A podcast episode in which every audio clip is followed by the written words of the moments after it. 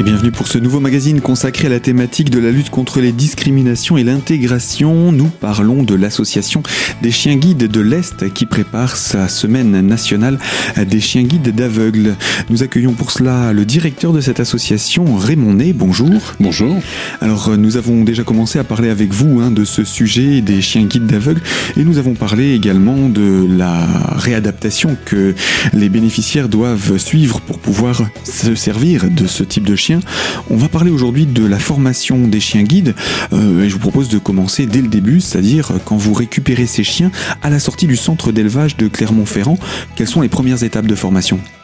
Euh, donc le chien, euh, le chien est placé, on le garde un, jour ou deux à, l'association en observation, voir un peu comment comment il est, comment quelles sont ses, ses, réactions. Hein, et puis ensuite on le place, on le place dans une famille, une famille d'accueil, famille d'accueil bénévole volontaire qu'on a sélectionné, qu'on a formé, et donc qui va accueillir ce chien pendant une dizaine de mois. Donc déjà, première mission, c'est propreté. C'est pas toujours facile.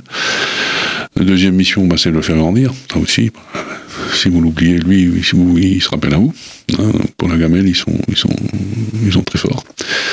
Et euh, bah, surtout, après, lui apprendre euh, les bonnes manières lui apprendre sa place de chien dans la, dans la famille. Euh, c'est, pas un, membre de la famille à part entière, hein, même si beaucoup de gens le considèrent comme ça, mais c'est un chien. C'est un chien qui doit respecter tous les humains de la, de la, de la famille. Par exemple, quelles seraient les, les, consignes qu'il faut lui apprendre? Respecter les temps de repas, ce genre de choses? Voilà, respecter les euh, pendant pendant les repas des humains, ben lui il est sur son tapis et il attend. Il mange avant ou après, euh, ça, c'est au choix. Hein. Il mange, euh, sur ordre. C'est-à-dire, on lui pose la gamelle, il attend qu'on lui dise de manger pour manger. Donc ça, c'est en fait, c'est, c'est la prise de l'assouplissement du chien, hein, l'obéissance. Euh, bah, il monte pas sur les canapés, il monte pas sur les fauteuils. Euh, il y a un certain nombre de pièces qui lui sont interdites salle de bain, toilette, les chambres à coucher, bien sûr. Donc, il n'est pas question de faire dormir le chien dans le lit. Après, une fois que le chien est remis à la personne déficiente visuelle, si elle fait le choix elle-même de le faire, c'est son choix. C'est son choix. Mais ça ne doit pas être imposé. Mais c'est pas le chien qui décide d'aller d'aller dans le lit. Donc euh, toutes ces toutes ces règles de bonne conduite que d'ailleurs tous les chiens devraient devraient respecter. Donc on, les inculque à, ces jeunes chiens. Bien sûr, on leur apprend à marcher au pied sans sans tirer comme des brutes. On leur apprend, on leur rappelle, ça c'est essentiel. Le rappel, ce qui peut être, euh, bah, ce qui est très confortable pour n'importe quel propriétaire de chien. Donc le rappel, c'est on appelle le chien, on appelle il le chien, il revient. Quelle que soit l'activité qu'il est en train de faire. Quoi, quoi qu'ils soient en train de faire, on l'appelle, il vient c'est confortable, c'est très sécuritaire, hein, et c'est extrêmement important pour une personne euh, bah, déficiente visuelle qui ne voit pas. Donc, euh, il est essentiel que le chien après ait des, des moments de détente, qu'il puisse vivre sa vie de chien, qu'il puisse aller renifler, euh, courir à droite et à gauche, se dépenser. Donc, nous voyons, bah, on sait où il fait, on sait où il est, on voit ce qu'il fait. Hein, c'est déjà des fois compliqué de le faire revenir. Une personne non-voyante, c'est d'autant plus compliqué. Bon, on leur met une petite clochette, ils savent à peu près où ils sont, mais qu'est-ce qu'il est en train de faire? Est-ce qu'il est en train de renifler? Est-ce qu'il est en train de manger un truc? Donc, en cas de doute, on appelle le chien, on le fait revenir, il faut qu'il vienne. Mhm. L'important, c'est essentiel. Et non pas à un mètre, mhm. ni même à 50 cm, il faut qu'il vienne au contact, parce qu'on est aveugle. Mhm. Donc, euh, tant, qu'on n'a pas touché le chien, on ne sait pas qu'il est là. et on ne sait pas où il est. Donc ça c'est important, donc la famille d'accueil a ce, travail-là à faire, le, travail de rappel, ce qui est essentiel. Les, familles sont suivies pendant cette formation? Ah oui, oui, bien sûr. Donc euh, les, familles sont, sont, suivies par, par un de nos techniciens, donc un, éducateur, qui est très régulièrement euh, voit la famille à domicile, hein, mais également la famille vient à l'association, individuellement et en groupe. Donc euh, on se voit souvent. Ce qui permet, j'imagine, quand il vient à l'association, c'est de se préparer à sa formation un peu plus intensive qui viendra par la suite. Oui, ça c'est les stages où on prend le chien, mais là, je dirais l'équipe euh, famille d'accueil chien vient aussi à, des séances de travail à l'association où on fait des séances de travail souvent en groupe avec 3, 4, 5 autres euh, chiots ou chiens du même âge. Parce que ce qu'on arrive à apprendre à un chien euh, en tête à tête, c'est une chose. Mais refaire la même chose quand il y a trois ou quatre copains autour qui font un peu tout et n'importe quoi, c'est une autre histoire. Et donc ça, ça se fait avec plusieurs familles, y compris euh Oui, oui, on fait les, les, travails en commun, oui, c'est en général c'est 5-6 sur une même tranche d'âge pour les, pour les chiots, oui.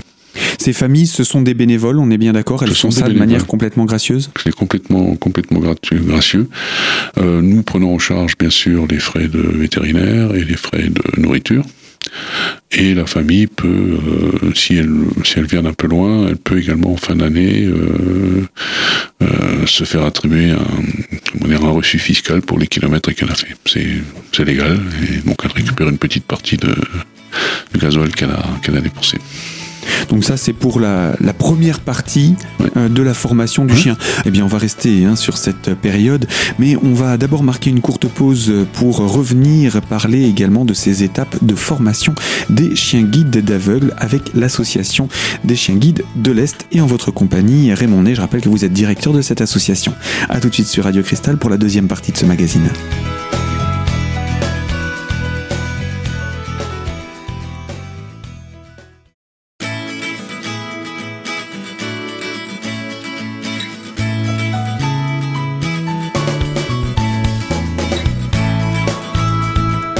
Partie de notre magazine consacrée à la thématique des chiens guides pour aveugles et nous accueillons euh, Raymond Ney, le directeur de l'association des chiens guides de l'Est. Nous parlons en ce moment de la formation des chiens guides quand vous les avez récupérés euh, au sortir du centre d'élevage de Clermont-Ferrand, euh, à peine quelques mois après leur sortie. Est-ce que déjà à ce moment-là, il est possible de diagnostiquer, de savoir si des chiens doivent être réformés ou si ils pourront suivre la suite de leur cursus de formation On est très vigilant, on est très vigilant sur euh, bah, déjà sur les sur les problèmes physiques qui peuvent se, qui peuvent faire jour, hein, les boiteries, des choses comme ça. Euh, ce qui nous ce qui nous inquiète le plus, c'est les problèmes articulaires, problèmes de hanche, de coude, de genoux. Donc dès qu'on détecte une boiterie, donc on, fait on fait on fait une radio, on, montre le, le, chien vétérinaire, et vers l'âge de 6 mois, 6-7 mois, qui est un âge, euh, dirais, un peu critique et qui nous permet déjà de, de, faire des pronostics. Euh, on, on, présente le chien à un ostéopathe, un vétérinaire ostéopathe qui va nous, bah, nous alerter s'il y a des, des, soucis et détecter d'éventuels problèmes qui sont confirmés par des radios ou des scanners. Tous les chiens passent par cet ostéopathe Tous les chiens passent deux fois chez l'ostéopathe, une fois vers l'âge de, de 6-7 mois, et puis une, une, une autre fois juste avant d'être remis, pour être sûr que tout va bien.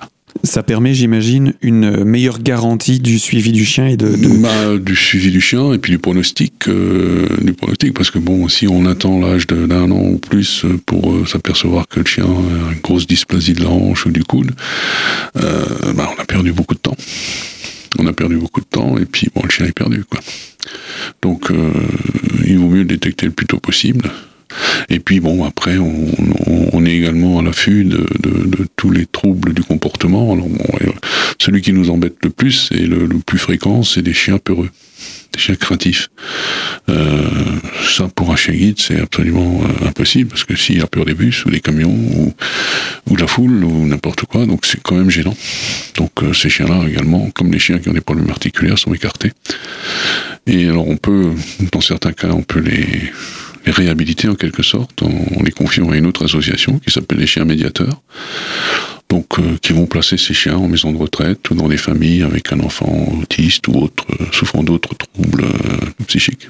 Ça veut dire que le travail de formation qui a déjà été enclenché n'est pas complètement perdu Voilà, c'est pour ne pas gâcher le travail qui a déjà été fait par la famille d'accueil, parce que euh, ces chiens sont, ils sont quand même suivis, ils ont plusieurs heures de, de, de, de formation par jour, donc ils ont un, excellent potentiel. C'est vraiment dommage de, de gâcher tout ça. De gâcher ça, d'en faire un chien de canapé, euh, voilà, qui bêtement va faire du lard sur un canapé. C'est pas, pas, intéressant. Enfin, puis c'est frustrant pour la famille qui s'est qui, a, qui s'est beaucoup investi. Donc, euh, trouver, une, trouver une autre mission euh, sociale à ce chien, c'est quand même intéressant. La, la, formation qui nécessite le, le, le plus de temps, c'est celle de chien guide d'aveugle. Donc, s'il ne peut pas aller jusqu'au maximum de cette formation, au moins il aura bénéficié d'un minimum qui voilà. lui sera utile pour euh, d'autres missions. Voilà. Donc, s'il est encore très jeune, ben, on va dire l'association des chiens médiateurs de l'Est va continuer son, le travail avec ses familles d'accueil. Donc, le même travail de socialisation plus tellement dirigé vers, vers la fonction de chien guide, mais vers la fonction de chien de médiation Mais euh, oui, on continue le travail. Et si c'est un chien qui est quasiment au bout, au bout du circuit famille d'accueil, donc qui est prêt à entrer en éducation, bah là, euh, là, il n'y a plus grand-chose à faire. Le chien est quasiment prêt à, être, à être placé. Et quand il est, quand un chien est, réformé, parce que je sais aussi qu'il a une certaine durée de, pratique, pendant combien de temps un chien guide va être chien guide? Il est chien guide jusqu'à 9 ans, 9 ans, 10 ans, maximum 10 ans. Donc après, il est mis à la retraite. Donc la mise à la retraite, bah, c'est que bah, le chien ne guide plus. On ne le prend plus comme chien guide, mais il reste chien, il reste chien de compagnie. Et il, prioritairement, la personne qui l'a eu peut le garder. Mhm. Si elle peut gérer ce chien et son nouveau chien parce que souvent il y a, un renouvellement derrière. Si la personne vit seule, évidemment, c'est compliqué hein, de, gérer deux chiens. Et bon, si un membre de la famille ou un ami peut l'adopter, ben c'est très bien. Et sinon, on reprend le chien et on le place nous dans une famille d'adoption. Et est-ce que un chien qui est retraité peut aussi encore servir euh, auprès de familles euh, qui ont des enfants autistes ou autres Non, non, non. ils ont 9-10 ans. Il faut les laisser tranquilles. Ils aspirent à une fin de vie plus au calme. Voilà, une fin de vie calme, euh, non familiale, sans, stress. voilà, c'est ce qu'il leur faut. Hein. Ils, ont, ils en ont fait assez. Mmh. Et, les chiens réformés, euh, par contre, on peut les envoyer donc vers quel type de dispositif? Vous nous avez présenté, parlé de, de familles avec enfants autistes, vous nous avez parlé de maisons de retraite? Maisons de retraite, euh, oui, euh, principalement, oui, c'est ça, c'est des structures de, ou de masse, hein, donc des maisons spécialisées, maisons d'accueil. Alors, on, confie ces chiens donc dans ces structures avec un référent qui est formé qui est formé par les soins de, l'association des chiens médiateurs. Et ce chien, bon, on va dire, comme il fait partie du personnel en quelque sorte, donc euh, il y a des règles. C'est-à-dire, il ne doit pas travailler 8 euh, heures par jour, c'est trop pour un chien, même pas 4 heures. Hein, il a des petites périodes de travail d'une vingtaine de minutes et il a au moins 30-40 euh, minutes de repos entre, entre chaque période. Et il faut qu'il qu'il sorte de la, de la structure tous les soirs. Donc le référent doit l'emmener à la maison, doit l'emmener chez lui, donc il a droit aux vacances aussi, parce que euh, ça demande quand même beaucoup de concentration. Mhm. Hein, donc on, doit vraiment respecter le, confort de l'animal. Il est vraiment en activité quasi professionnelle. Il est euh, un professionnel, oui. Mhm. Alors on a des on a des structures où euh, ben, il tourne avec avec les infirmières, il tourne avec le kiné, avec l'ergo, avec les animateurs. Donc ils sont occupés, hein. un vrai planning. Donc ça c'est pour les, chiens réformés pour savoir qu'ils ne sont pas gaspillés, gâchés, à, tout n'est pas perdu, ils servent et ils peuvent servir encore quelques années. Eh bien on va revenir hein, sur la formation de ces chiens guides et également des investissements mis en œuvre dans la troisième partie de notre magazine. Raymond, vous restez avec nous sur nos ondes pour la troisième partie dans quelques instants sur cette fréquence. A tout de suite.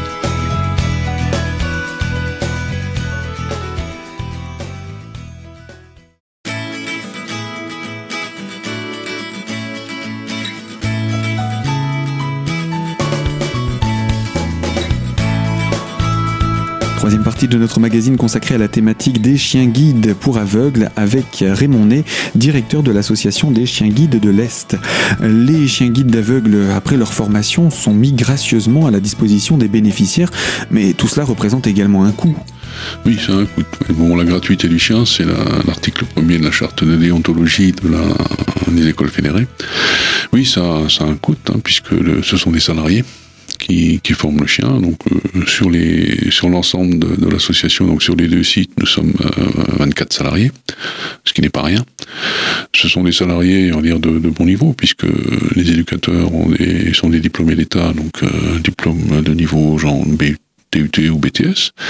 On a, on a également des ergothérapeutes, on a des psychologues, on a des informaticiens, enfin, donc tout ça, ça effectivement, ça coûte, ça coûte, ça coûte beaucoup d'argent et euh, notre financement est entièrement privé. Donc vous ne bénéficiez pas de ressources financières publiques, de subventions, etc. Très peu. Bon, je dirais euh, très ponctuellement, on peut avoir euh, une mairie là où on remet un chien, mais on ne fait pas, on ne fait pas de recherche de fonds publics. C'est un, c'est un choix aussi qu'on a fait. donc tout est tout est tout est privé. Donc on a des donateurs, des particuliers donateurs. On a un fichier de donateurs qui est important, très important. On a d'autres associations qui nous soutiennent, des associations d'aide au handicap qui nous, soutiennent régulièrement.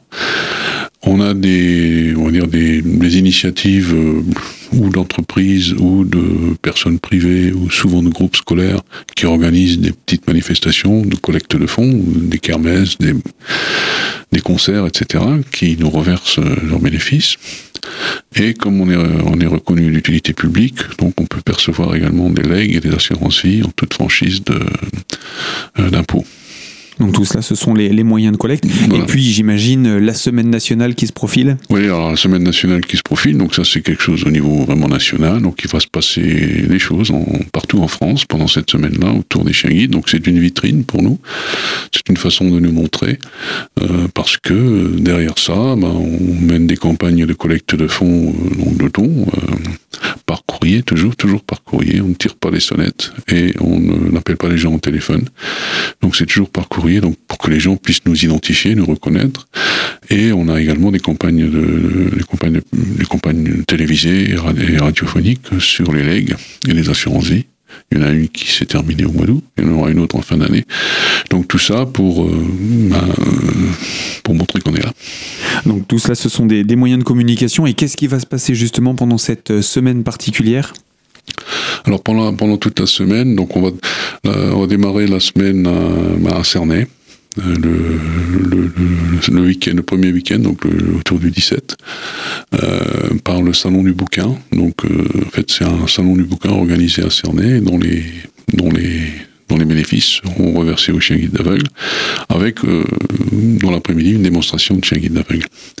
Et ensuite, un peu, un peu partout en France, euh, diverses, euh, diverses manifestations. Alors, il y, en, aura une à Épinal, j'ai oublié le jour. Oui, sur, le, sur le territoire d'Épinal, vous voulez dire, c'est le mercredi 20 septembre, place des Vosges.